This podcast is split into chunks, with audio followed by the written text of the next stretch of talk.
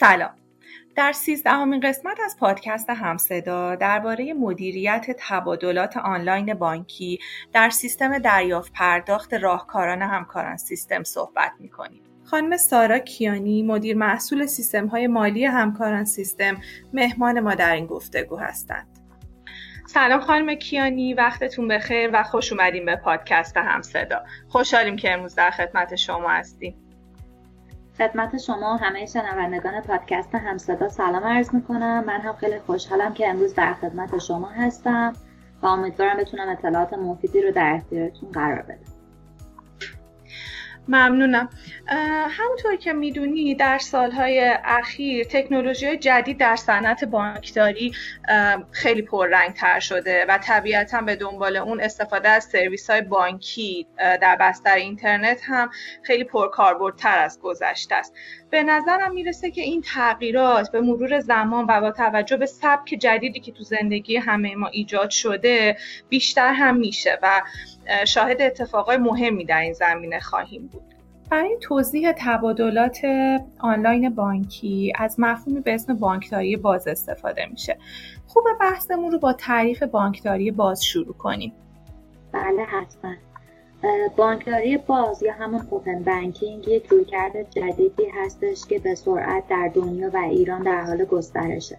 توی بانکداری باز عملا فعالیت های مشتریان به چارچوب اون بانک ها وصلی نیست و در واقع یک پلتفرمی آماده شده که مشتریان بدون نیاز به حضور در شعب بانک یا وارد کردن اطلاعاتشون به صورت دستی در اپلیکیشن های اینترنت بانک می‌تونن امور بانکیشون رو توی نرم افزارهای داخلی خودشون انجام بدن.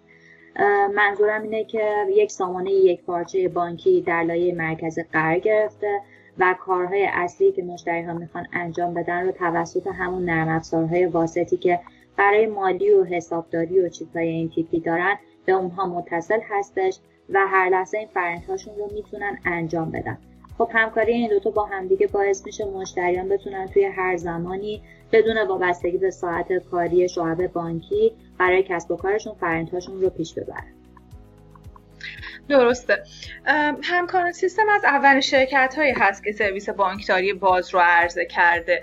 ممکنه برای شنوندگانمون بگین که این سرویس چطور ارائه میشه و در نرم افزار راهکاران از امکانات بانکداری باز بانکداری باز شرکتی چطور استفاده شده؟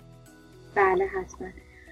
همکاران سیستم با همکاری شرکت فراوون در واقع بستر استفاده از این سرویس های بانکداری آنلاین رو فراهم کرده و ما توی نرم افزار دریافت و پرداختمون فعلا از این امکان داریم استفاده می کنیم در حال حاضر برای 16 تا از بانک های دولتی و خصوصی شرکت ها می‌تونن سرویس های بانکی مختلف رو در نرم افزار دریافت و پرداخت استفاده بکنن.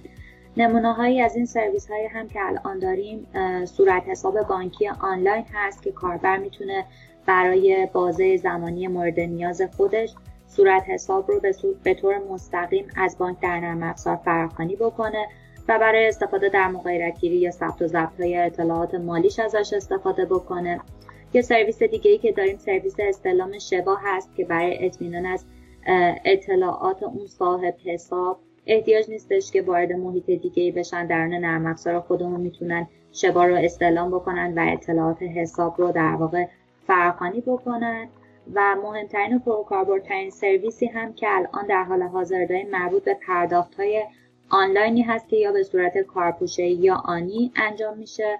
جایگزین همون روی کرده سنتی پرداخت چک در شرکت هاست که برای انواع پرداخت های مثل مثلا عادی، پایا، ساتنا، عادی گروهی و یا پایای گروهی قابلیت استفاده داره و روزانه شرکت ها می‌تونن ازش استفاده بکنن. خیلی هم عالی. حالا حتما این مواردی که بهش اشاره کردین ارزشی هم ارزش افزوده هم برای سازمان ها ایجاد می‌کنه. ممکنه لطفا بفرمایید که از دید کاربر و از دید مدیر یک در واقع شرکت چه ارزش هایی ایجاد میشه با استفاده از این کار؟ ببینیم برای اینکه این تیکر بخوام توضیح بدم می‌خوام یه مثال کاربردی بزنم که شنونده هامون یکم نسبت به موضوع حس بگیرم بله خیلی هم عالیه. رویه مثلا پرداخت در شرکت ها تا قبل از استفاده از این موضوعات توی رویکرد سنتی این بود که خب برای یک پرداختی در شرکت مستندات جمع می‌شد تعداد رو در واحدهای مختلف می‌گرفت و در نهایت یک چکی نوشته می‌شد یا پرینت گرفته می‌شد و دست صاحبین امضا برده می‌شد تا تایید بکنن. بعد چک رو تحویل حالا یا تحصیلداری می‌دادن یا زینب تا برای وصولش اقدام بکنه.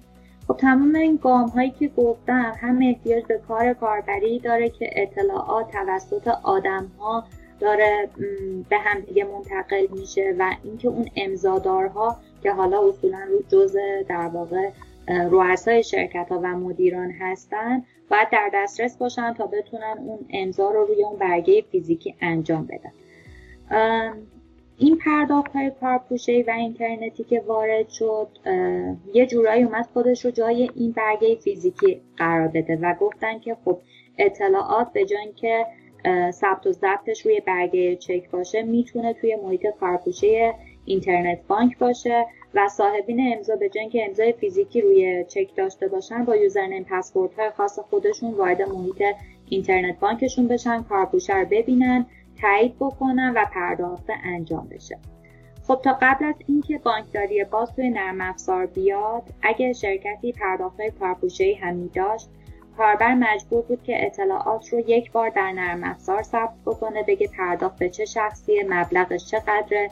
به کدوم حساب فرده نوع پرداخت چیه و دقیقا عین همین اطلاعات رو مجبور بود بیاد در محیط کارگوش اینترنت بانک هم ثبتش بکنه. یعنی ثبت اطلاعات در دو جا. حالا علاوه بر اینکه کاربر ممکن بود خطای انسانی داشته باشه کارش دوبل بود پیگیری های سخت بود که امضادارها امضا کردن یا نه و هر بار باید اون محیط اینترنتی بانک رو می آورد بالا و چک می‌کرد. اضافه شدن این قسمت به نرم افزار که ممکن مهمترین قسمت توسعه نرم افزار ما بوده باعث میشه که کاربر الان یک جا یعنی در نرم افزار خود دریافت و پرداخت پرداختش رو ثبت بکنه. اطلاعات اتوماتیک به اون محیط کارپوشه بانک منتقل میشه. امضادارها مثل سابق حالا در هر نقطه فیزیکی که باشن یعنی توی هر شهر و جایی باشن دسترسی به اینترنت داشته باشن که بتونن محیط کارپوشهشون رو بیارن بالا. پرداخت ها رو می‌بینن می‌تونن تایید بکنن و بعد از تاییدشون هم پرداخت صورت بگیر اگر از دید کاربر به این قضیه بخواین نگاه بکنیم خب به خاطر اینکه ثبت اطلاعاتش در یک مرحله میشه و ردیابی اطلاعات اینکه امضادار امضا کرده یا نه یا هر اتفاقی افتاده در محیط خود نرم افزار می‌تونه این رو پیگیری بکنه برای کاربر اون دید مثبت رو ایجاد می‌کنه. اگر از دید مدیر بخوایم ببینیم اینکه مدیرا توی هر جایی باشن دیگه نگرانی ندارن که حضور فیزیکیشون در شرکت نیست و پرداخت ها در واقع بیت اونها مونده. یا ردیابی می‌خوان بکنن اطلاعات رو در واقع اون محیط اگر راهکاران در دسترسشون باشه هر لحظه قابلیت ردیابی رو داره مهمه. و یه بخشی هم اون امنیت اطلاعاته. اینکه ما دیگه توی شرکت به این روی کرده رسیدیم که مثلا برگه فیزیکی چک ممکنه گم بشه ممکنه اطلاعاتش محرمانه باشه نخواهیم دست کاربری بیفته. همه اینا میاد توی این دیدی که برای مدیران از لحاظ امنیت حفظ اطلاعات در واقع بولد میشه موضوعش. درسته. حالا اگر شرکت ها بخوان از امکان در واقع راهکار بانکداری باز استفاده کنن چه اقداماتی باید انجام بدن؟ آیا پیش نیازهایی لازمه برای این کار؟ درسته.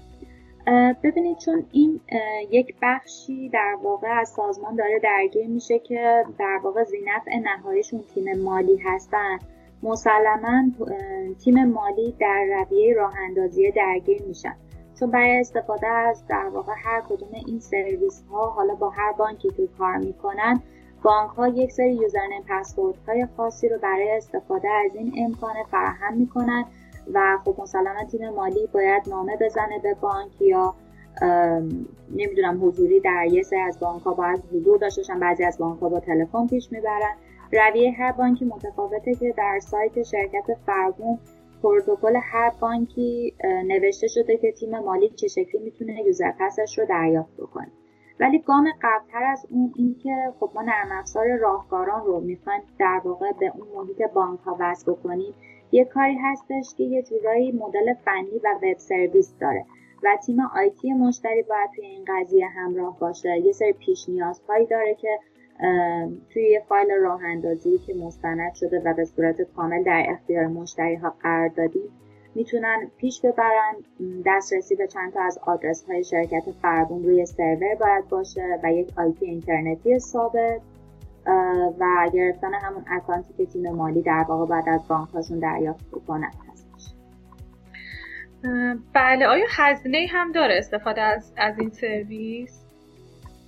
مثل تمام سرویس های بانکی هزینه کارمزد ناچیزی داره که به ازای هر بانک در سایت فربون مشخص شده و مشتریان برای اینکه نسبت به این فیچرها حسه گیرن یک دسته اولیه رو از طرف همکاران سیستم ما شارژ رایگان داریم براشون می‌کنیم تا یه بازه استفاده بکنن و اگه خواستن مجدد بتونن برن شارژ بکنن.